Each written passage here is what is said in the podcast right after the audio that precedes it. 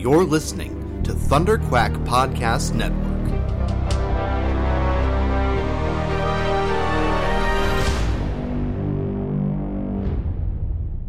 Hey, gang! Hello. Welcome back to Riverdale, gang. With uh, your hosts, we've got Chloe over there. And Ryan over there. Yeah, Same out on the people. couch We're both, yeah, we are on a couch together. In fact, watching television, like uh, a good relaxing weekday weekend. What what is it? well, it is a weekday today, Ryan. We're barreling forward into holiday time, which um really doesn't mean all that much to me. In that I never have a regular schedule anyway. But I was gonna um, say I know what day of the week it is because I work nine to five. Hey! I was going to talk about how that's a superpower of like constant influxes of money and future future sight of what your plans will look like in the next mm, week to few months. It's an illusion. I'm paying off my credit card, and I have no idea what my life is gonna look like next year. Just So like no the rest money. of us. Um, on that cheerful note, uh, it was a cheerful holiday episode, Chloe. well, um, um, there's some really creepy stuff in this particular episode. Right? Um, what else happened? Oh, we wanted to talk briefly about the last Mm. episode. Actually, Ryan has been um on the internet as one often is, Lives. quite. Often And- lives. Um, and uh, uh, apparently people had pretty mixed feelings about Betty's striptease. I wouldn't say there's mixed feelings so much as um, a whole lot of negative ones, and um, I par- particularly want to touch on that because um, I think we took a, a much more positive approach on it. Our our initial impressions, I think, although you hid during that scene initially, I did hide. um, you know, we weren't we weren't straight up critical. There is still a dissection. Um, s- I think I would like to retouch on it because I think there is a really good critical commentary of it that um, needs some space and some extra voice and some discussion. Um, Yeah, um, a lot of. I mean, I felt that Betty was a little bit in it for herself, and Mm. I, I'm gonna guess that like most of the internet didn't feel that way. mm, Am I wrong about that? uh, that kind of matches my my thoughts on it. Um, I think for a lot of people, um, the the just like straight guttural reactions dominated. For a lot of people, it just Mhm. wasn't a good time to see a teenage girl sexually objectify herself in this context, even in a show that you know throws the right words to critique itself as a moment before, and then goes ahead and does it anyway Mm-hmm. right? Like, it's one of those things that awareness doesn't actually excuse an action, um, and the problems with that action of of creating and staging that moment, choosing that way to tell the story. Um, and I think for a lot of people, it was it was just a, a gut reaction of nope, that's not what I want to see. Yeah, a lot of people walked out of Blade Runner 2049 for the same reason, actually. Or Hmm. uh, not a lot of people. I know a couple people who walked out of Blade Mhm. Runner 2049 for similar reasons. Like, I just don't want to see this right now. Mm-hmm. And I understand that. I Mhm. understand that. Um, but I didn't have the, the same gut reaction that everyone else did, I think. Mm-hmm. Maybe I was just like trying to excuse it. I'll- Yeah. I'll, be honest about that. Like maybe I was just like, oh, it's great that they're giving this character this sense of empowerment and this sexist moment. And like, well, maybe not. Mm-hmm. You know? And I, um, similarly, I think I was kind of on the train that I sort of s- we set ourselves up for last episode of uh, focusing on the sex positivity at the top of the episode. Um, some really positive bents, Mhm. and um, letting that scene fall under that same umbrella. Um, you know, from being in a community that is very involved in the burlesque world, um, where I, I don't read um, a striptease as inherently misogynistic or, or sexual. Um, Yeah. well, I mean sexual, but it's it's not necessarily bad sexual or can often yeah, be. A, it's not necessarily male pastiche. gaze. but yeah, this Straight male gaze. this one was straight male gaze, definitely. Um, but I perhaps this shot, this sh- episode, this scene was shot in a way that um, didn't respect that or or embraced male gaze. Um, kind of in contrast to a lot of the uh, the performance that I am privy to that I get to see. Um, and a lot of a lot of this criticism came from people within the burlesque community who Hmm. are very vocal on body positivity and, and sex positivity as well. Um, and I think that's that's notable to me as well. Hmm, Kind of where the criticism is coming from and who has kind of intimate knowledge of the the, the goods and the bads of that sort of a a world, that community, Hmm. that art form. That's interesting. I guess now when I see women get naked in public, I just give them the benefit of the doubt and assume that they're in charge of what they're doing. Um, slight tangent, Yeah, right. but um, just the the like uh, essay reading the day for me was um an account of Salma Hayek uh, oh yeah, dealing with that. with but- sexual harassment and abuse under under Weinstein, and um, the the most the standout moment for me in in that essay of of atrocious things Mhm. is that um, in the the outstanding film about Frida Kahlo that Yeah. Hayek um, was a champion uh, of getting made, as well as the, the Academy Award winning star of.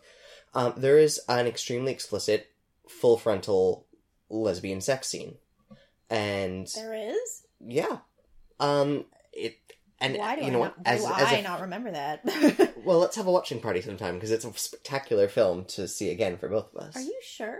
Uh, it was certainly discussed in the article that there was that there was a rather scene. vivid sex scene. There's several very vivid sex scenes, but I don't Mhm. remember one between two women. hmm Uh, Ashley Judd's character. They they dance. Yes, the tango. It's They don't have sex. That I recall. Because they're both, like, one of them's his ex wife. mm. Maybe we both need to watch again. But uh, anyway, anyway. this New Yorker article, I think it was New Yorker.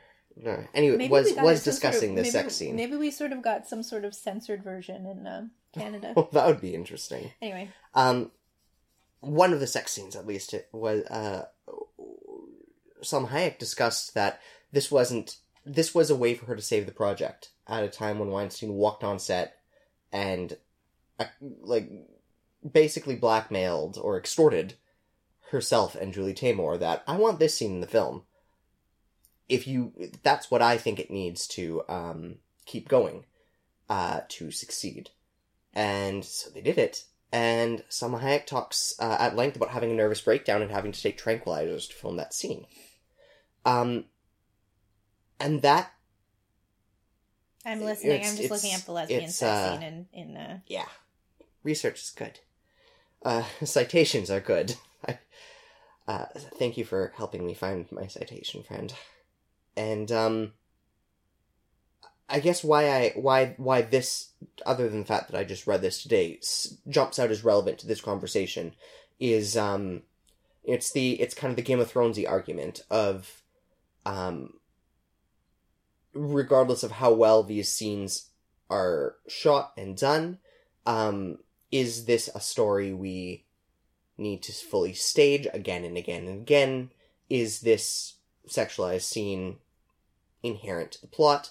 Uh, is there a way to avoid putting actresses through filming these scenes? Um, is there a, another way to tell that story? hmm. um, because that that anecdote um, gets me, I guess, thinking about the experience of filming these and how how many um, sex scenes or, or nudity or, or these these components that may be thrown in administratively by producers or by male gaze people who might be Mhm. overriding even the likes of Julie Taymor, um, a renowned A-list director. Um, and the issue of consent in our ability to, to, to sign up for these projects as performers, as artists, um, knowingly what we're getting into and those power dynamics. Interesting. Um, which is not, of course, to say that there is coercion going on on the Riverdale set. Like, um, they do a lot of a lot of sexually charged scenes. I think they do many of them well, but um, that one stood out for for many viewers for its framing of sexuality, for its um, I guess what it Hmm. put Betty as a character through, um, who it was for, and I suspect this again the self awareness of calling out your own scene and then doing it anyway Yeah. is um is telling. Um, it Yeah. it didn't ruin the episode for me. I think it ruined the show for a number of people, at least in the short term. That's too bad. Yeah. Um, I was just busy looking up Salma Hayek, and I have no recollection of this scene in Frida. I just have zero, Hmm. zero recollection of it. Mm-hmm. Um, but yeah, that's a distressing article. I just skimmed it while Ryan was speaking. Mm-hmm. Um, I don't. I wonder. I don't know. I that that scene didn't offend me to the point where I will stop watching the show because so many other things have offended me about this show, Mm. and I've stayed. So I don't know. Yeah. Full respect for anyone for whom that is the that is the last straw. Totally. Um, because dark sugar trash is still trash. yeah. we can like it and love it and hate love it and be critical. You know why I don't? You know why I don't mind the scene? I just figured it out. Okay. Um, because we see we see in the same moment how vulnerable this character is Hmm. and how powerful she's trying to be. The scene I think passes judgment on itself Mm. And Alice's reaction to that moment.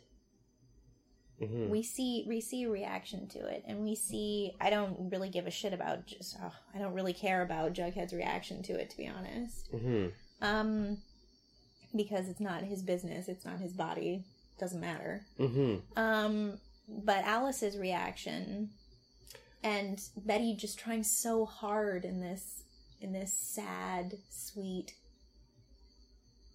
scary, scary moment, hmm being naked and not completely naked, but who cares in front of all these people, is um is indicative of the experience, I think. I mean, I say that as someone who's only ever gotten naked in photographs. I've never gotten naked in a room full of people. I mean, I have, but in a highly consensual situation. Right. Um, so, um, I don't know. I I buy it. I like. I buy. She Mhm. seems like she's in in pain to me and trying not to be. Hmm. I want to posit the question, particularly as a you know as a writer, as someone who crafts these stories. You asking me? Yeah. Oh, okay. I mean, I'm asking the air or in general, the the on air in general too. But um, but I I I'm curious your response in particular. Um, of how else could that have been achieved?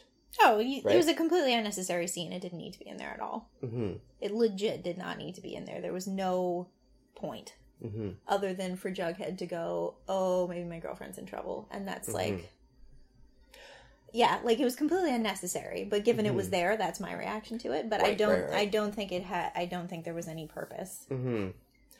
I I also find it interesting that they um sort of zero in on I guess sexuality or sexual vulnerability or sexual exploitation depending on how you approach it and look at it as as a breaking point. As a as a yeah, line it's not to be crossed. It's a bit tired for Um, sure. Especially an episode after we hauled a bunch of drugs to Russian mobsters. I know it's a bit tired.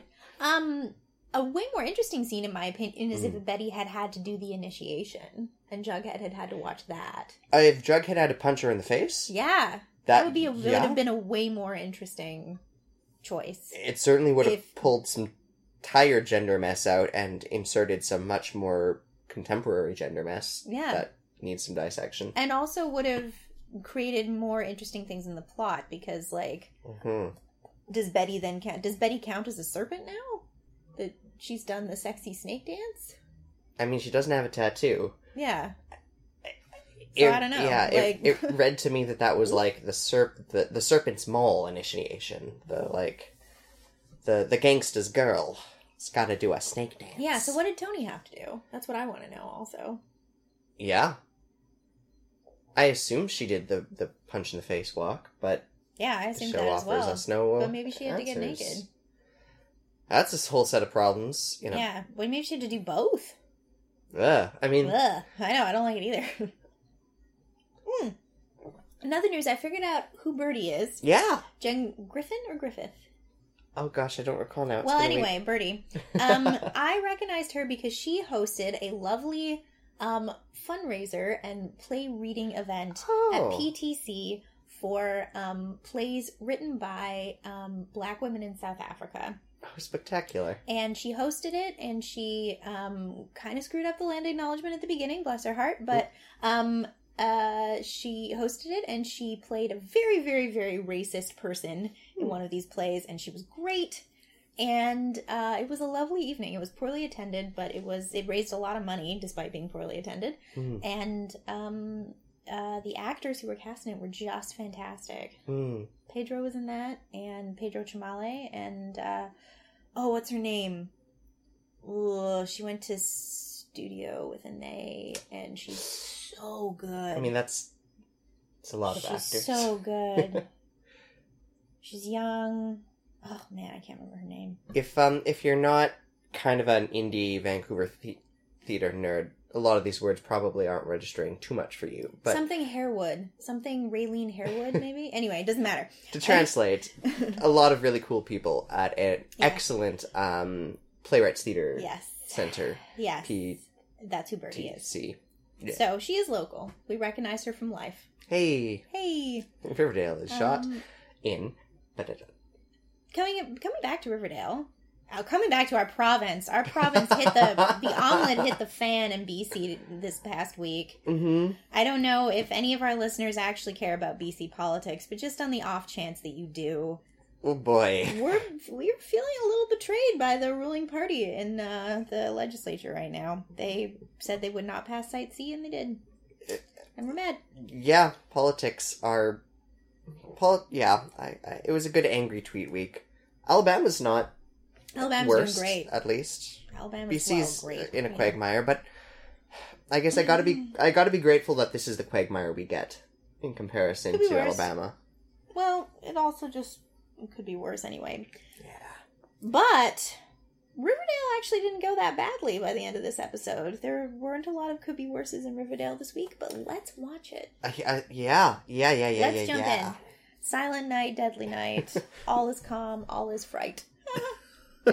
Round, Oh gosh, that's actually the full name of this episode, isn't it? Essentially. no. The first no, I'm I'm, I'm helping. Good, good, I'm good, good, helping. good, good. Uh, what else? Uh, silent night, deadly night. All is calm, all is bright. I'm gonna press play. Round yon serpent. Uh, FBI child. On Riverdale. Everything Oh, happens. So tender and wild. Are you still improvising? Yep. Sleeping in a coffin. Okay, I give up. I don't know. All right. On point. This, this creepy picture of these men under the devil's hand, I find it creepy because it's so like plain and uninteresting. Yeah, it's a real mundane serial killer relic. Yeah. So our previous our previews this week are are very much full plot summary, right? Like this Yeah. is a mid season uh Yeah. finale because that's the thing we do now in the world. Knew Betty and Archie were gonna have heat, and I'm Oh, I got yeah. my Christmas special. Thank you, Riverdale. Thank you, Riverdale. Incidentally, it is basically a horror film, but yes, that's Christmassy, right? it is. That's reflective of a lot of people's Christmas experience. Yeah. Yes. Oh man, I want Pop to do something other than smile. I feel like all Mhm. he's done is look a little stressed and smile and smile and smile and smile some more and then be cheerful. I want him to have something to do. You know, to be honest, um, given the unfortunate plots of a number of our other adult supporting characters, like, I'm just gonna be happy that Pops is happy right now, Yeah, maybe. and hope the Lodge shenanigans that uh, expanded a little this episode do not destroy him too. Okay, we got a really great smile from Archie in this scene, in this coming moment that we haven't talked about at all. Yeah, it just seemed very. I've seen KJ Apa in a couple of interviews now, and that felt like a very out of character. Someone actually said something funny thing. Yeah, Oh, that Betty's- conversation around Pops. Betty's scary dream. This was actually like a little distressing. Yeah. Also, Ryan called it. I thought like we were gonna get some plot about the older brother because they're Mhm. all like, "He's here, he's here." Instead, Instead, it was Black Hood Santa. Polly's presence was just a little too unexplained and not like. I oh, forgot look- about that. I thought she was back. Also, why is it nighttime on Christmas morning? That's an excellent point, actually. That amps the creepy a little. This is straight the middle of the night. Santa? She says so innocently. Ah! And then Santa with a knife crawls over the couch. I'm just gonna let everyone know and say that I was very disappointed by the reveal of who the Black Hood was. Mm, very We'll get there. I'm not sold he's the Black Hood. Yeah, also that. I think it was uh, a red herring. But he's awake with the snow falling in the air. Notice how there's no snow on the ground though anywhere. Such CG post sorry. snow. Cheryl experiencing poverty Christmas. Yeah, So funny. Under a chandelier, experiencing poverty under a chandelier. Oh, I just realized something about something later in the episode. Good, good. Anyway, not it's About not Grandma? that funny. It's about no, grandma, about about a certain carol called "I Saw Mommy Christmas Kissing Santa Claus." So I thought Fred was going to end up with a drug addiction, and instead he's a prescription drug addiction, and instead he's experiencing what Americans express experience every day: eighty-six thousand dollar medical bill. Crippling medical debt. Oh boy. And speaking of debt, Veronica is Christmas shopping. And overdoing it as such. Under actually I just clocked that she's under a smaller chandelier than the blossoms. Oh Yes. goodness, Which uh which embarrassed millionaire are we at now? yeah. Millionaire, billionaire, who knows what the scale is.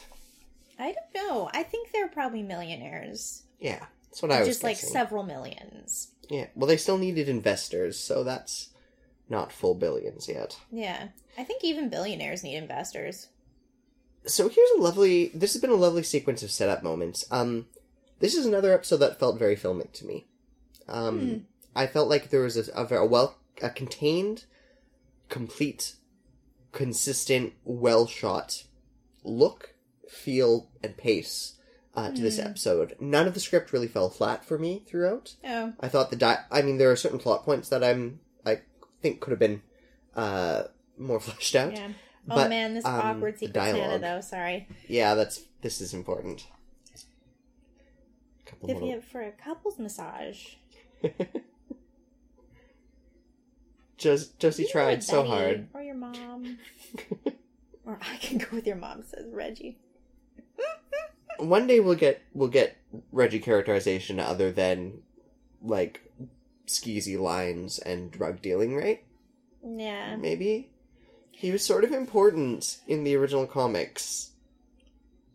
Yeah, I'm excited to see if that actually becomes a thing. So here, this cute record, Betty and Archie having having a little heat. Veronica notices. hmm Good grief. Um, It was um what was I gonna say? I forget. Oh, here's Moose. yay, he's and, not and dead. Reg- Reggie just does this cute thing where he goes and hugs him. I Mhm. just think that's so nice. For a second, I thought it was Kevin, and then I was like, "Whoa." Um, that would have been uh, far too interesting. yeah, Although I'm glad Moose is not dead and proven to exist in the world still, because um, even even though Midge is now permanently at his side, yeah. I mean, like, I feel like when you get shot with someone, you kind of need to stay with them for a bit. um, and then he can dump her, and it'll be fine, and they'll be good friends forever because they've been through something emotional. then we can explore on-screen bisexuality, right? Yeah. That's totally on offer. I believe in you, Riverdale. I just want an episode where like Moose and Kevin and Tony all sit around and talk about things. Here's this creepy, creepy, creepy um janitor custodian hmm who um like seems to know something. Yeah, he has an ominous vibe to him, doesn't he? He does. Um, And here's Archie and Betty getting so excited. Mm-hmm. We're coming up on the end of sleuthing time, Mm-hmm. and these What two the are the. next half of the sleuths standing. about? I assume everything that they didn't uncover about this whole secret. I guess There's a so. bunch of dangling threads. I am not sold. We'll get to it later, but I'm not sold that Peabody's actually going anywhere, even after the events of this episode. I am not sold that um, the reveals we get are the whole story. That's possible. Um, I liked that there was a perfectly mundane um, explanation in this moment uh, where we're at right now in the office. Um, especially because the last couple of episodes, Betty's sleuths have had really actual mundane explanations, and she's been wrong. Yeah. Um, but she's going up with the same tenacity after the Svenson lead. Man, all these teenagers are handling very maturely that they bought gifts for each other after, like, before their breakups. Except for Archie. Archie actually didn't handle that. Like, what would you do if your ex got you a, a engraved watch that said that on it? Oh, it's not that it was immature, it's just that he's the only one who didn't buy his ex a gift, Oh yeah. is what I mean. and then he, he gets one after. Yeah. Well, I mean, Except it's like, of course, she bought him a fancy engraved watch. She will buy him a fancy engraved watch in a few scenes. she will. Right now, Betty is giving to Jughead a very large present, which is revealed to us later, which is actually a very sweet present. And he gives her this like Cole Sprouse curly smile. It's just irresistible. Goodness me. Is that a Cole Sprouse signature? Because that has been reading of, as an attempt at the whole Jughead half smirk. I don't know. Hmm. I like it though. Well, yes. I was so hoping the watch was going to be wor- worth a lot of money and he was going to sell it to pay Fred's medical bill. Uh, a right proper gift to the Magi knockoff. Yeah. Even a Lodge watch is unfortunately not quite in for the five digits that. Yeah. That is five digits, isn't it? Yep. High five. I never want to buy anything that expensive other than a house. I never want to have medical bills like that. Also, that. Horrifying concept. Veronica, they're doing a good job at like these kids trying to be friends with each other. I wasn't able to do this when I broke up with people when I was younger. Hmm. I learned, and it was fine. Mm-hmm. Now one of my exes is my bestie, but still, it's like hard. Mm-hmm. Anyway, I conveniently got to dodge most of this awkwardness through yes. most of my young life. Well, I dodged most of it in high school. It was all later. Um, Archie just told Veronica about the bill. Yep. Becomes important later. Yep. Here's this thing that gangs actually do. Apparently, Yeah. give give Community back. service. They give back. I mean, it's great on this show for acknowledging and recognizing that a lot of gangs are straight up marginalized community organizations. Yeah. Um, many of whom are actually just involved within the limited criminal activities of economic activity that's available to them. Also, um, how like how much of a moral contrast is this really? There's a sexy Santa woman on a bike. Sweetie What? here with us. I didn't Oh. notice that last Um, time. What? Uh, well, um, It's gone now. uh, what is really the like moral? What is the moral contrast difference really between a gang donating money to their own community and the Mhm. Koch brothers buying like buying favors by donating to charity? Like, really, Mhm. one is legal, one isn't. They're both pretty morally reprehensible. The end. that is my that is my uh, Rant du jour. um, evaluation of capitalism. Um, so Cheryl pops up for no reason here. I know, And- with this tree and this dude, I don't really understand it. Unless this is some person. This dude is some important person to Wait, like. that's not the dude from later, is it? I don't think that's the dude from later. What dude from later? Um, in Bl- in Cheryl Blossom's plotline, I, I don't, don't- think so. I don't know. It- um, I didn't quite understand where we were meant to be led with all of the lingering shots on Cheryl. I, I don't know either, unless like her contract guarantees her a certain amount of screen time every episode. Very possible. Um, I I wonder if there isn't like one or two extra scenes that just got trimmed. Oh yeah, maybe. Yeah, There's, yeah. missing momentum on the Cheryl Here's plot. this actor.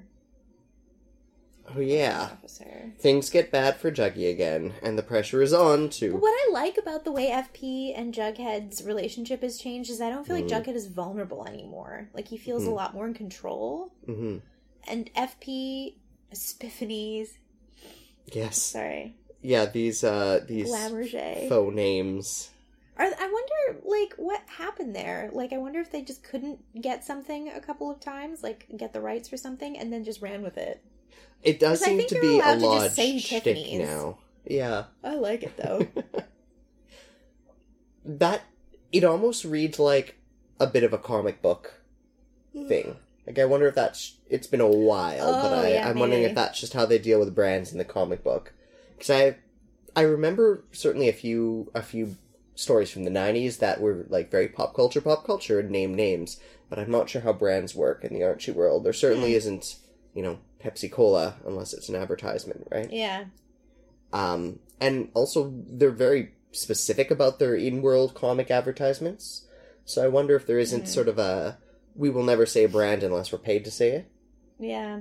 kind There's of also that. principle. Also, Veronica just whacked her dad below the belt, deservedly, comparing him and Fred Andrews, with Fred Andrews being the better father. Marjorie, her middle name's Marjorie. Interesting. A la Terrell. I've saved Christmas. Oh man, Nana Rose this episode. How? How did she basically tells her mom to get a job, which is like really charming. Um, Fair. But I like, how are they paying for all this? This is their land rich, right? This is straight up their guest house. Oh, right? but look That's at my all the things in this guest house they could sell for lots of money. Where? To whom? How? The internet. This isn't Downton Abbey. Like, Furniture doesn't actually retain that much value. look at those lamps. Those lamps have crystal on. them. There's a grandfather clock. True. How would the Blossoms even know how to sell something on eBay? Cheryl knows how to sell things on eBay. I believe Cheryl knows how to do anything Cheryl puts her mind to. Why is the house creepy? Suddenly. And Trauma? Why is Al- better question? Why is Alice Cooper cheerily baking? Who is this Alice Cooper? Aw, just in case there's a Christmas miracle. Hmm. Yes, okay, so there's a Secret Santa gift for Betty. We know that the Secret Santa has already taken place. Alice knows there's a serial killer on the loose, and really should think twice about unsolicited, mysterious, unpostmarked packages left Yeah. on on the door. So, Yeah, especially if they're typed and not handwritten. right. Um, also, in addition, Mm-hmm. That's a finger. I w- if the Black Hood reveal we get isn't the whole story, that means that the Coopers are still up for Black Hood title. Oh yeah, I, I, especially with what we find out about Betty's grandfather, I am not sold that we are at all done with the Black Hood. But we'll get there in due time. Uh, so Unless Mr. Svenson was trying to protect them could be, from something and they shot him. Well, I mean, they don't, but they help. Yeah. In in the meanwhile, um, let's look at the ethics of not immediately calling the police first thing when you receive a finger in the mail. That feels like a certain threshold to me. Yeah. I mean, I feel like these kids have earned the right to be a little skeptical about the police. Yes. And I feel like in someone's writer brain, this was maybe the payoff of Betty making a false accusation against Sheriff Keller. Yeah, maybe. That isolation from from authority, um, even further, even if Betty wasn't already prone to do everything herself in law enforcement in Riverdale. But, um, they better. Yeah. The Sisters of Quiet Mercy better talk to us.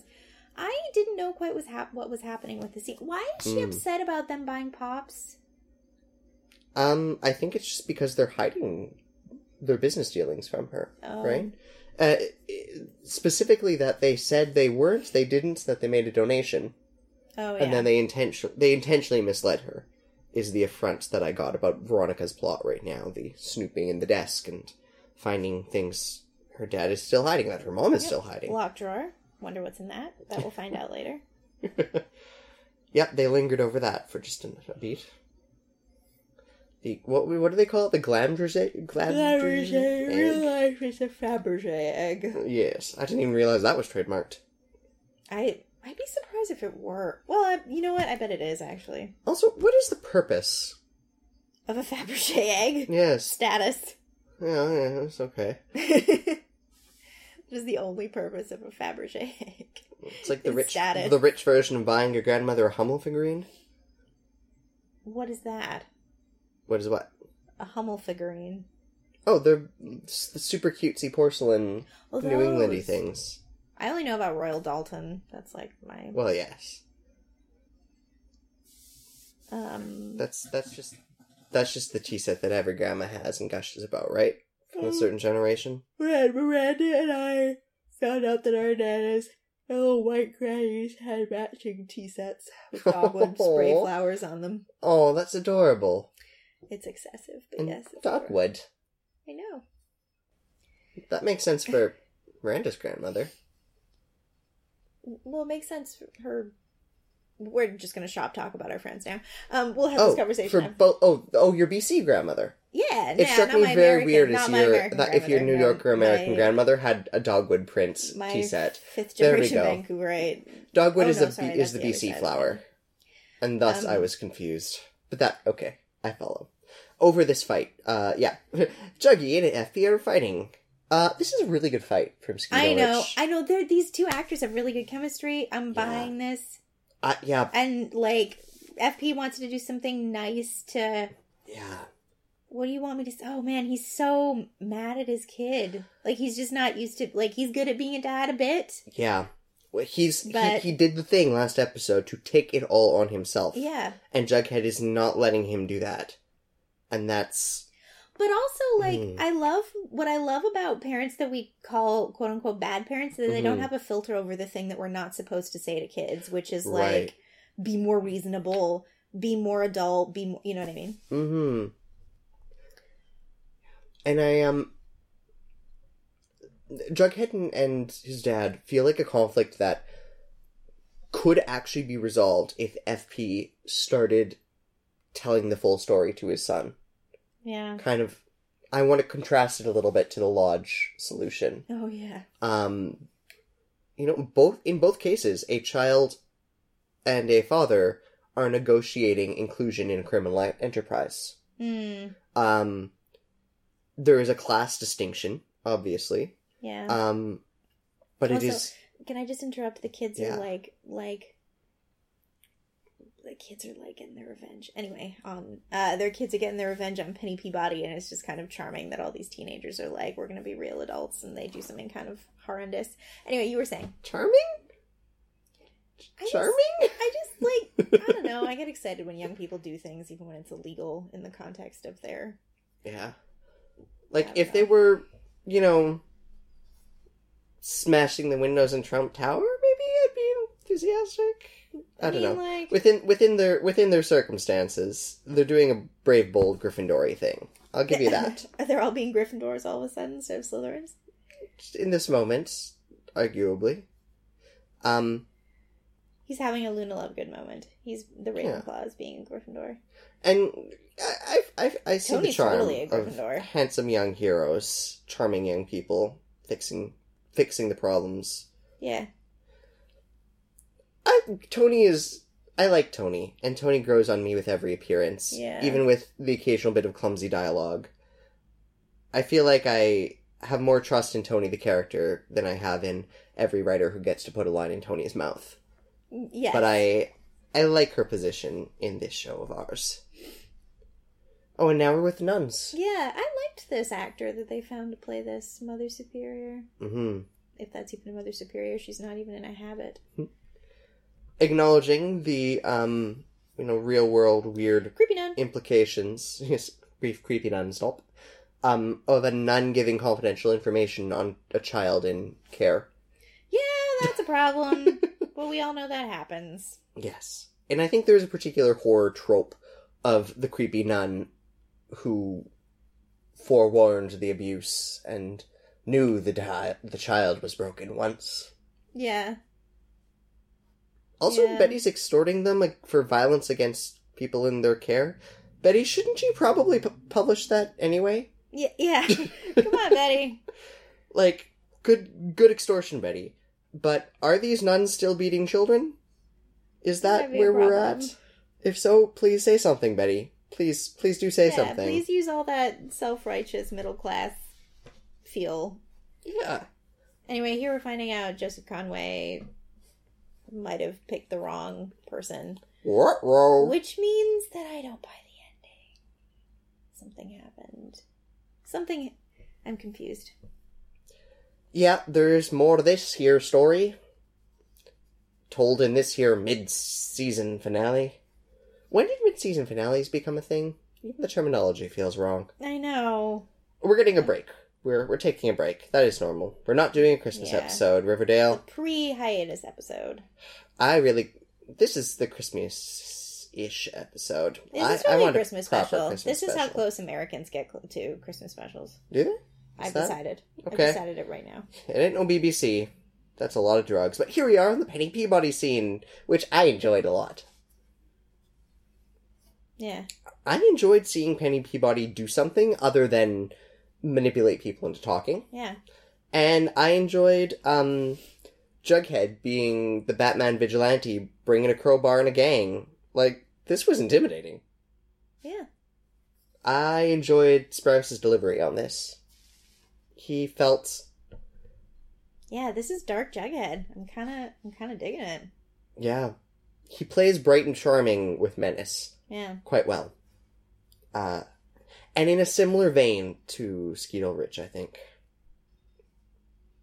I love that she thinks she's dealing with children hmm and finds out that the children are big enough to deal. Ugh. I I do think Okay. they have no idea what they've I want the into. scene that we don't get here. So here Mhm, are mhm, mhm. Hermione and I just forgot his name. Hiram? Hiram coming in, being like, being like, you did a thing with our credit card, and We're prepared to be angry um, parents. Veronica's like, yeah, So that went through. S- Beautiful, beautiful attitude from our dear Veronica. "Ah, if you can afford to buy pops, mom and dad. I love that Veronica has a consistent pattern of punishing her parents with large purchases and then using it to force a conversation. wish I had that ability. I'd just punish someone other than my parents because they're pretty great. Um. So he's all like, "Here's the deal," but I want to know what the deal is. If it's not illegal and it's a big deal, and he just I- filled his kid in, and he hands her a drink, even though she's not even a sophomore. I Um, you he's taking over. Riverdale. I bet you he's pulling a full Lex Luthor Smallville, and like Oh, I, I bet who are Yeah, who are the true right. villains of this decade, Chloe? Real estate developers, right. Consistent villains in every media and also reality everywhere. Sorry, real estate developer gang, if any of y'all are But in the gang, but like, you know you're evil, right? You might not be evil. Your field is kind of evil. That's my bet. Hiram Lodge is a real estate developer Okay. Maybe he wants to buy the south side?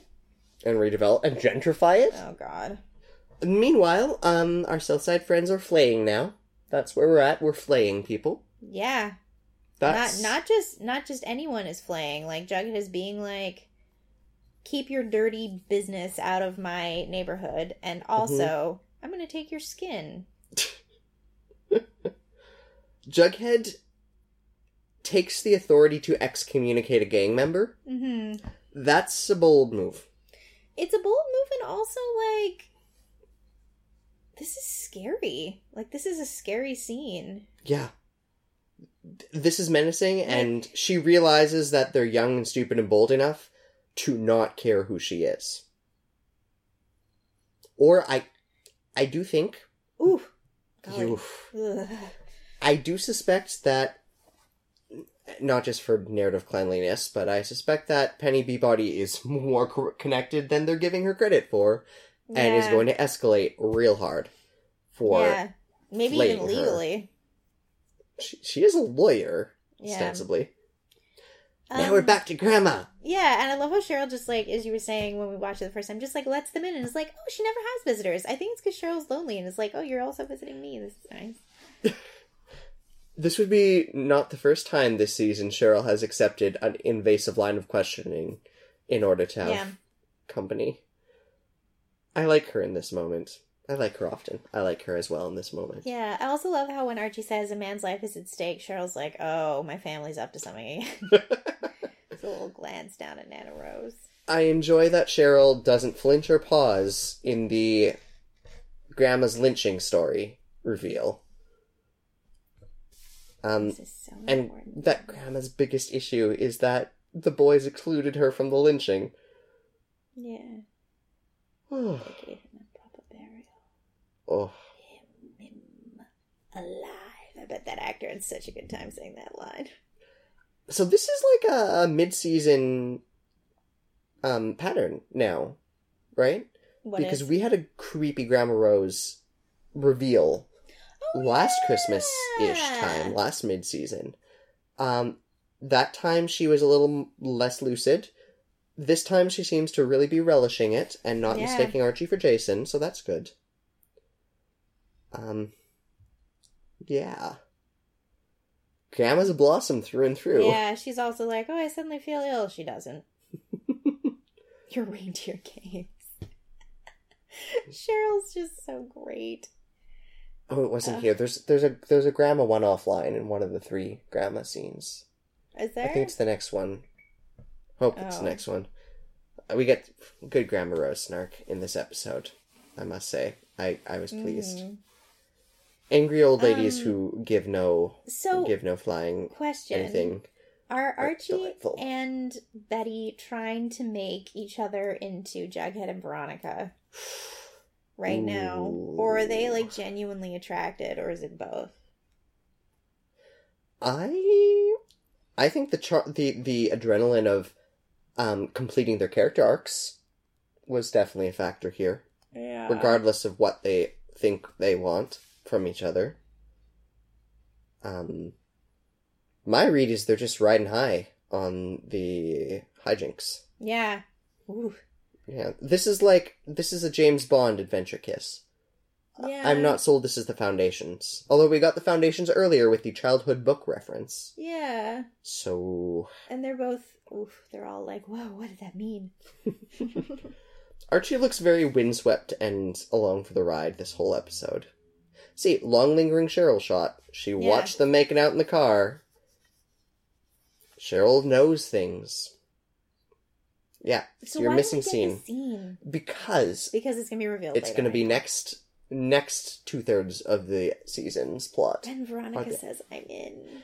Also, Veronica can't, Veronica can't keep a secret for more than like two episodes. I am sure when we get back, she's going to be spilling this to one of the gang. Yeah. real quick and getting them involved in something uh something very illegal as Yeah. hermione assures us we're not doing anything illegal that is how you know that we're getting into some illegal television deniability.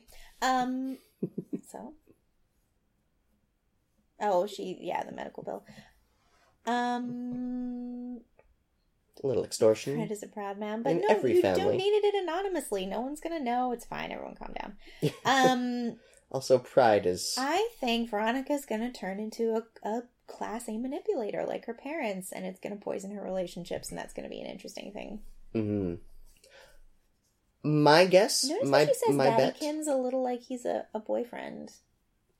oh yeah Creepy. that's that's that's um that's vintage veronica slang Oh, Yeah. never mind. as well um, but yes Um, she definitely said that as a power move moment of the diminutive um Here's here's the scene oh yeah between Jughead and FP, and they're like FP's being. This is what I mean. FP's all like, "You're not doing what I'm asking you to do," and and Jughead's like, "No, I'm in Mhm. control.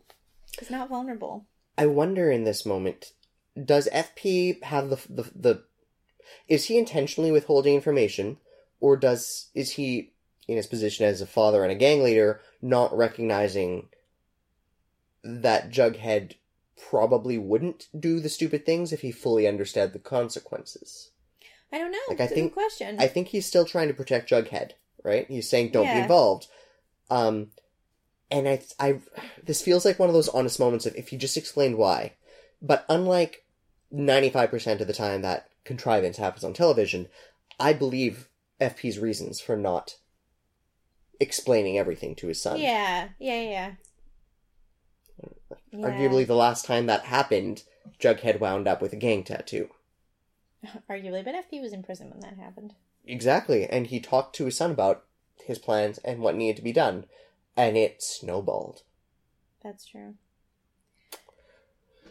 Betty's family also ske- skeezy in historically lynch mobby ways. Everything, everyone's good except everyone's evil rather, except Fred Andrews Yeah, and Molly Ringwald. I for, uh, Luke Molly. Perry and Molly Ringwald. I love that Molly Ringwald's character is on a Seagulls cruise. By the way, Riverdale, that was hilarious. yes.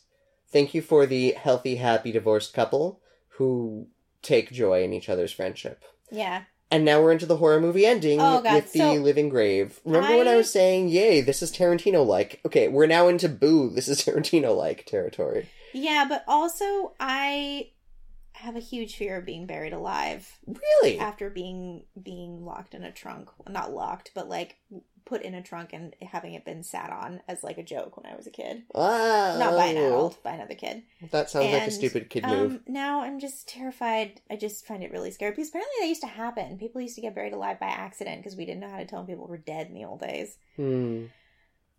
Anyway, so like I was just so ready for them to get this guy out of this coffin, and then they, they Boom. make Guy's already out of the coffin. hood, and then they make Archie get in it, and they make Betty put the dirt on, and oh, I don't like it. But you called the resolution. You called it. Betty picks up a shovel. yeah, Also, I guess he's got a voice modulator in his mask. I don't know. Maybe there's an app you can get on your phone. Sounds like an appropriate tie-in property. Um, I, I like Archie's hair a lot in this scene. It's a very Oh, I find this Cute really way of stressful. focus on Archie's pretty hair. That's why I grabbed your arm the first time we Aw. watched this. I was just so stressed out. Hmm. Ugh. Oh god, I would get shot instead of doing this to someone. Like that's like I I think like Mm. hedging my bets. I think I would do that. I like. I I'm not claustrophobic. Um, I also suspect I would not deal well with being buried alive. That would be some some grossness. Um, but also like Archie's got a good couple of hours at least. Even if he goes into a full panic attack and starts hyperventilating, he's You run out of air pretty fast though. how fast though? Like. Maybe this is this feels like the sort of thing I need to Google up before I'm in a coffin. Ugh. But um, I can we need to change the subject now that Betty has smacked the black hood. and fix the problem. Yeah, I love how he runs off the black hood. yeah. Well, that's that's, That's weird. um, yeah, that's not very Black Hoodie. Yeah, and that's yeah, and here's the gun. hmm And the gun again, Archie is touching a gun and doesn't really use it. Spoilers. Yeah. Um this is a very well shot scene. yeah, this, is run really incredible. Yes, I agree. This is a beautifully shot scene. They It must have been a cold shoot in the night. lots of running, lots of getting tired, slipping, slipping. That was a real slip that just happened. Did you very good slip. KJ Apa slip? Yeah. And, And, uh, maybe he isn't the Black Hood. Maybe something else is happening here. uh, Archie is such a protagonist. Um, you know, it doesn't feel like we're in his head a lot this episode, and I liked this Archie? moment. Yeah. I it- really wanted Archie to have shot him. Mm. I wanted that those stakes. It feels very protective. Also, I love that they make that look like a real gunshot. Like the gunshots throw you. Yeah. That I gave him some momentum. I enjoyed positive Ker- Sheriff Keller more so after the shade that got thrown at him the last few episodes. Yeah. Um, as opinions on police exceptionalism and romanticizing these Yeah. gunny moments, but uh, Well, it's still emotionally satisfying. We've explored this particular police officer though in the context of this small town. Yeah, yeah, and we've decided And he, we like- like him. Well, he screws up on the south side like he does with the Marass and like rips all those kids out of their school, which is not okay. Yeah. He's part of a broken system, then but he does his- legitimately save Archie from doing a murder in this moment. Yeah. A justified murder. A self. Well, I mean, guy was fleeing an attempted murder on them, so a murder back is Yeah. still probably a murder. By the way, also he picks up the takes the gun from Archie without gloves, Mm-hmm. hands it to another officer without gloves. Mm-hmm. Sheriff Keller's back on our No, not that. I just suspect. like no, I- but he is though because if there are multiple people involved, like Svenson, Yeah, who we just shot dead and can get no secrets from. yeah, Oh, then everyone's back on the naughty list. yeah. I'm sad. I don't want Sheriff Keller to be Yeah. murder, murder. We did also just get a shot Murder of Hal Cooper and Fred Andrews just kind of hanging out chatting. Truth. Wait. And we didn't linger on that at all. What even are they talking about? Who knows? Um, Not like they're friends, exactly. I love that. Um, Archie still calls Miss Grundy Miss Grundy. Yep. That's really kind of delightful. Um, I like that? Jughead calls this out as an end of movie scene. Yeah. Um, it gives me a little extra enjoyment, given how open ended this scene is. This doesn't feel like a resolution to me, or a Yeah. cliffhanger. But that also makes me ask the question: Was I hoping for a cliffhanger? Kevin's singing. Kevin Important- singing. Important. He sounds really good. yes, They sound mean, good together, So is those two. Josie. I know. I just I, we've seen Josie sing, and she always sounds good. She's Yeah. always very very good. I can't Let me see. hear Casey Cott's voice heavily in this arrangement. It's it's gone now, but I'm glad it Is, it, is happened. this is this the Santa Uh, yep, the tree? yep. Oh yeah, it totally is. Is that the tree guy? I saw mommy kissing Santa Claus. This is That happens. God rest you, merry gentlemen. I know, but Cheryl just saw mommy kissing Santa Claus. I think. Oh, yes, yes, it is. So this is supposed to be Christmas Day. Yep. A little early. and everyone gets a little bit of happiness. Yeah, NFP tries to be a good dad. You know what? On second watch, this is more Christmas specially than I realized. Yeah. I was Oh, I love FP. FP is delightful and Skeet Ulrich is a joy. Um, I love that Jughead gets her beloved, and that note suggests it's supposed to be some romantic thing. But beloved is like a horrifying tale of slavery and infanticide and ghosts. Well, he also says like, But- "Thank you for introducing me to your favorite writer." Yeah, if it were if it were, it were any other Yeah. couple and any less like deeply lit nerd indulgent character, I would believe it was a stupid oversight.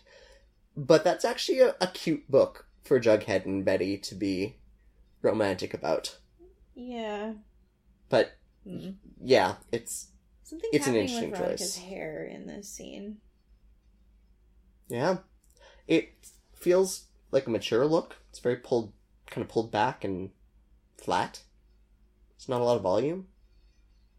I don't know. That is an unconsensual kiss you just laid on Archie. You should have asked differently. Yes, agreed. She did make You're relationship good. assumptions. So- Someone s- in my life has said that to me. You're so good.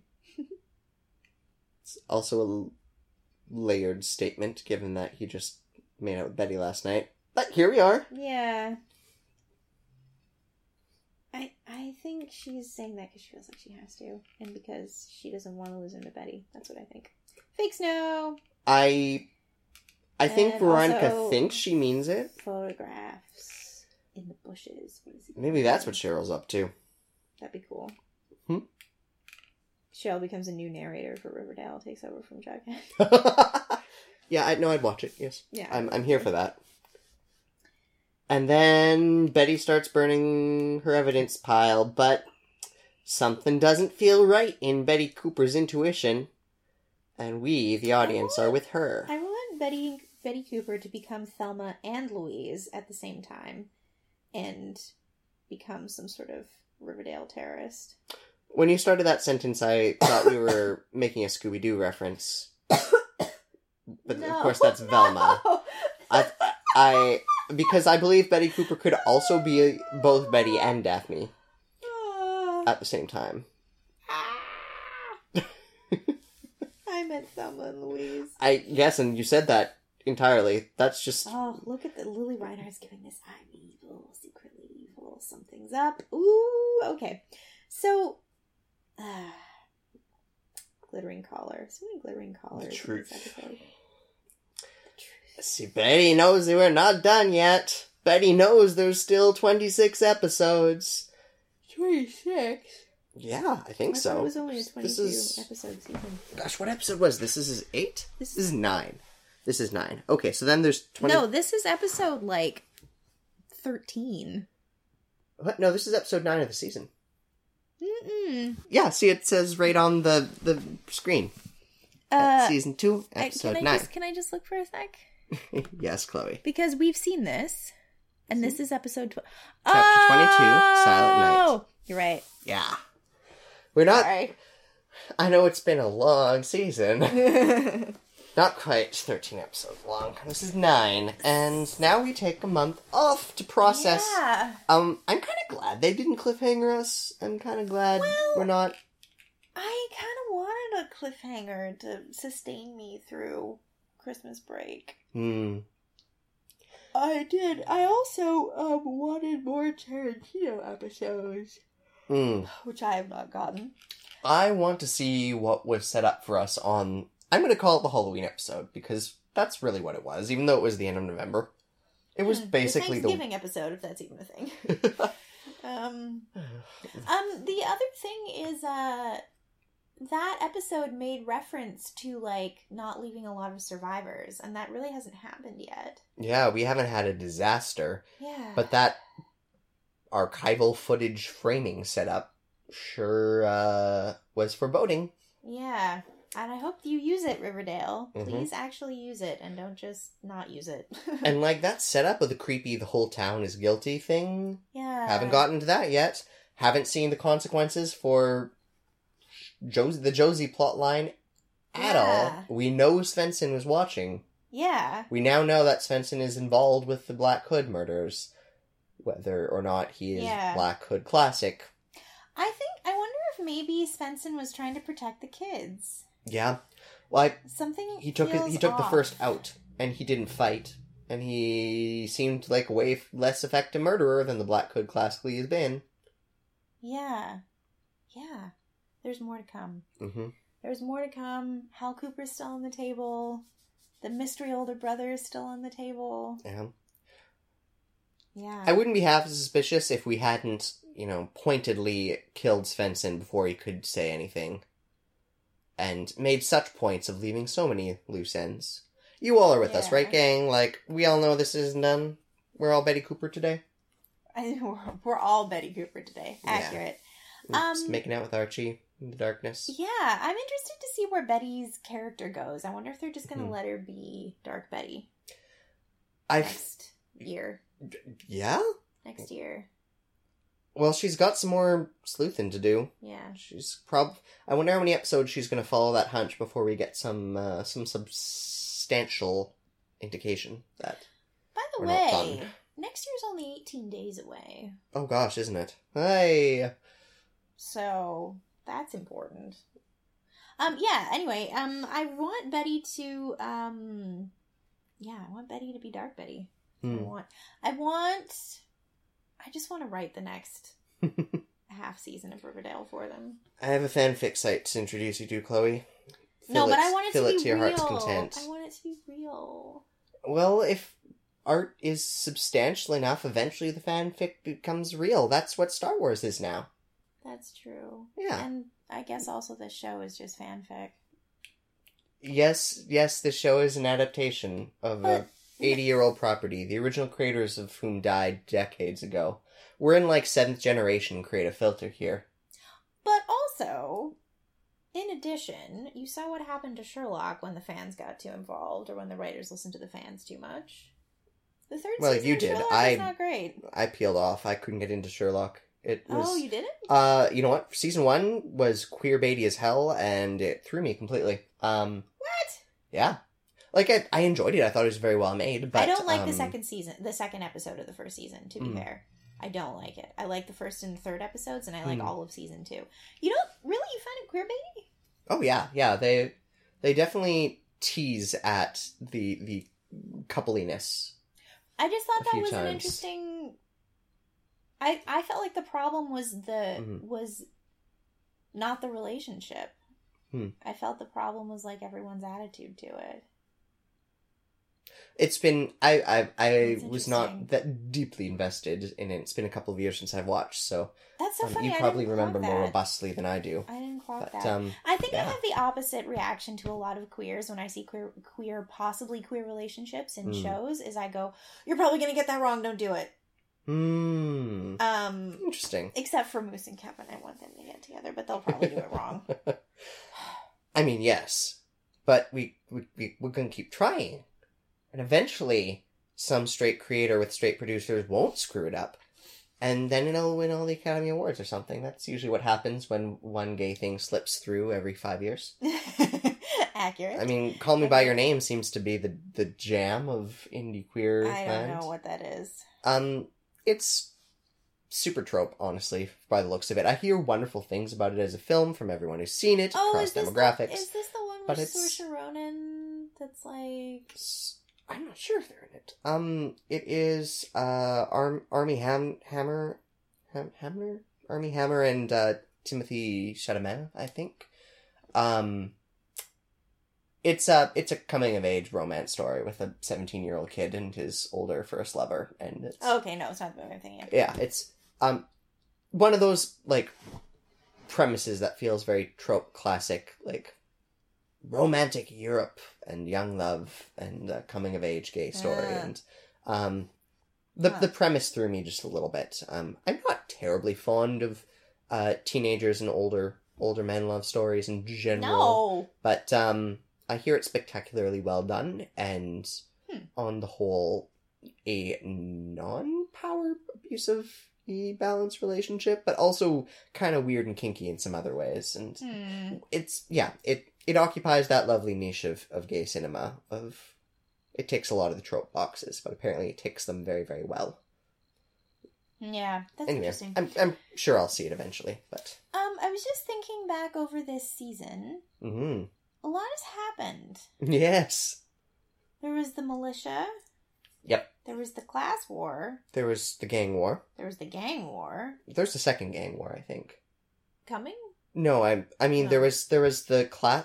Well, no, the kid. You're right. You said the class war. That's what I was thinking of with the other gang wars. Yeah, but also like let's be honest, the cops and um, normal people. That's a gang war in a way. and a class war. and a class war. So many different wars. Um, the cool Tarantino episode. We saw more of Mayor McCoy. We saw more Mhm. of Josie. Mhm. Some cool adult characters got some development and moved along nicely. Um, Um, we- these kids are in a real deep mess right now. Yeah, we got some small town gay realness from Kevin Keller. hmm Um, yeah, lots happened this season. Um, it's also easy to forget how abruptly and urgently this all happened in in world time, right? In that last um last season ended in snowy times. I think we're in the same year.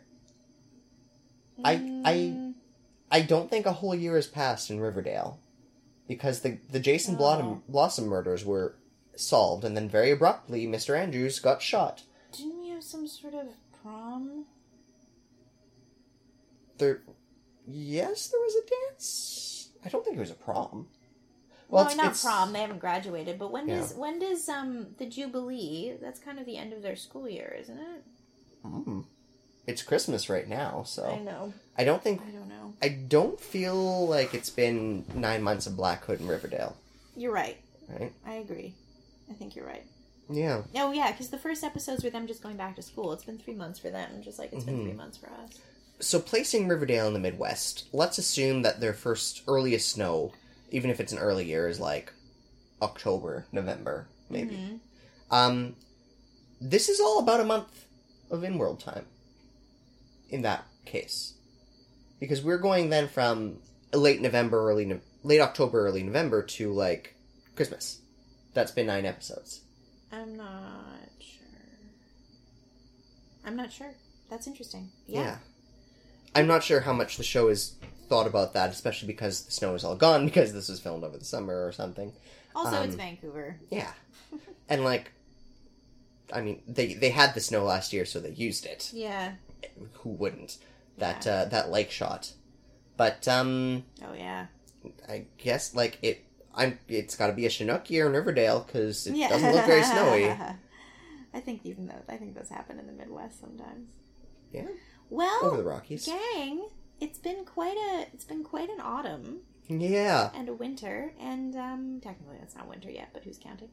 And um, we're gonna take a break Mm. because there's nothing to talk about, but we might, maybe, maybe Mhm. have an episode in the break It just would to keep your appetites whetted. probably it'd be a Christmassy episode, or oh, well, we I talked about um.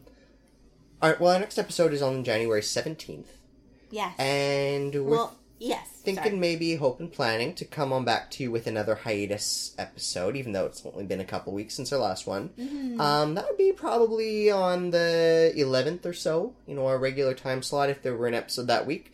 Um, we're going to gestate on what we've seen these past nine episodes and um, come back with some fresh new theories once we've gotten all the holiday cheer out of our system.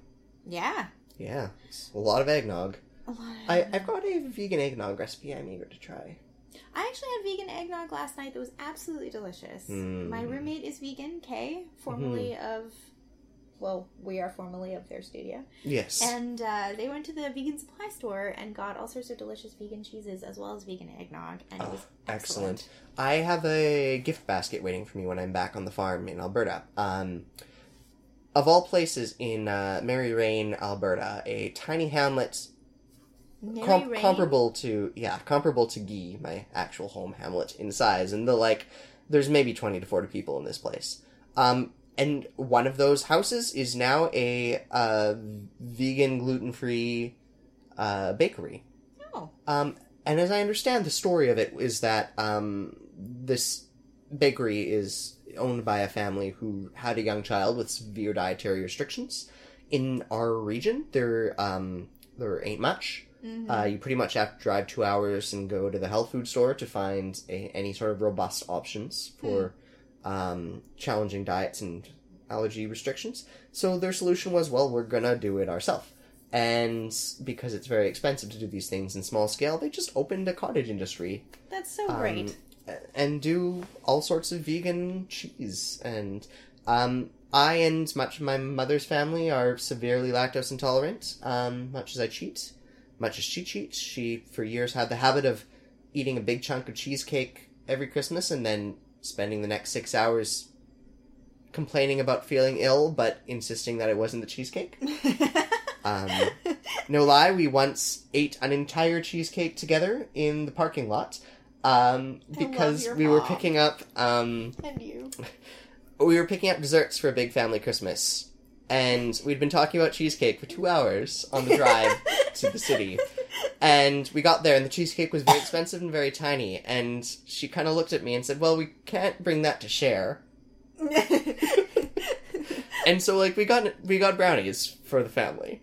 Everyone in the family was well well nourished. That's better. Yes. That's so delightful. I'm so pleased you did that with your mother. Yes. Um, so I've got that waiting for me in the north, in the great north. Um, yeah, and I, I, I have another idea a brewing in that I'm gonna take a poke into some of the boxes of my old Archie comics and see if, um, any inspiration strikes for something creative. Um, we will be separated for the holidays as I jet off to Alberta in the northern abyss of tundra for a while, and you're not going anywhere this year? No, I'm staying here. I'm. Uh, my parents live in Vancouver. I have family on the east coast of the United States, but we're not going there this year.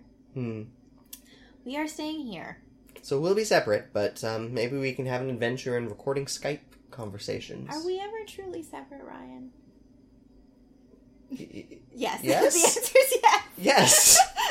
Frequently. I was trying Do- to make this into some sort of beautiful friendship moment that neither of us actually feel that comfortable with. So yeah. We haven't lived together in almost four years. Also, also, you need separation from the people you love. It's healthy, in fact. It, yeah, it's really. Independence. Um, but I enjoy our non-separate times, Chloe. That's Thank why you. we podcast together, right? A- accurate. Okay, uh, well, Riverdale Gang is recorded on, and Riverdale is shot on unceded Musqueam, tsleil and Squamish territory. Um, thank you so much to Mike and Thunderquack. Mm-hmm. I'm Chloe, I'm Ryan. and have a wonderful holiday, however you may happen to celebrate it. Also, happy Hanukkah to those who are currently celebrating. Oh, yeah, this is the third day? I think this is day two, but Day two, we're day two. both flagrant goyim, so we're not sure. Yes. but happy Hanukkah nonetheless. Yay. Take care, Riverdale gang. Happy break. See you in New Year, gang. See you in 2018.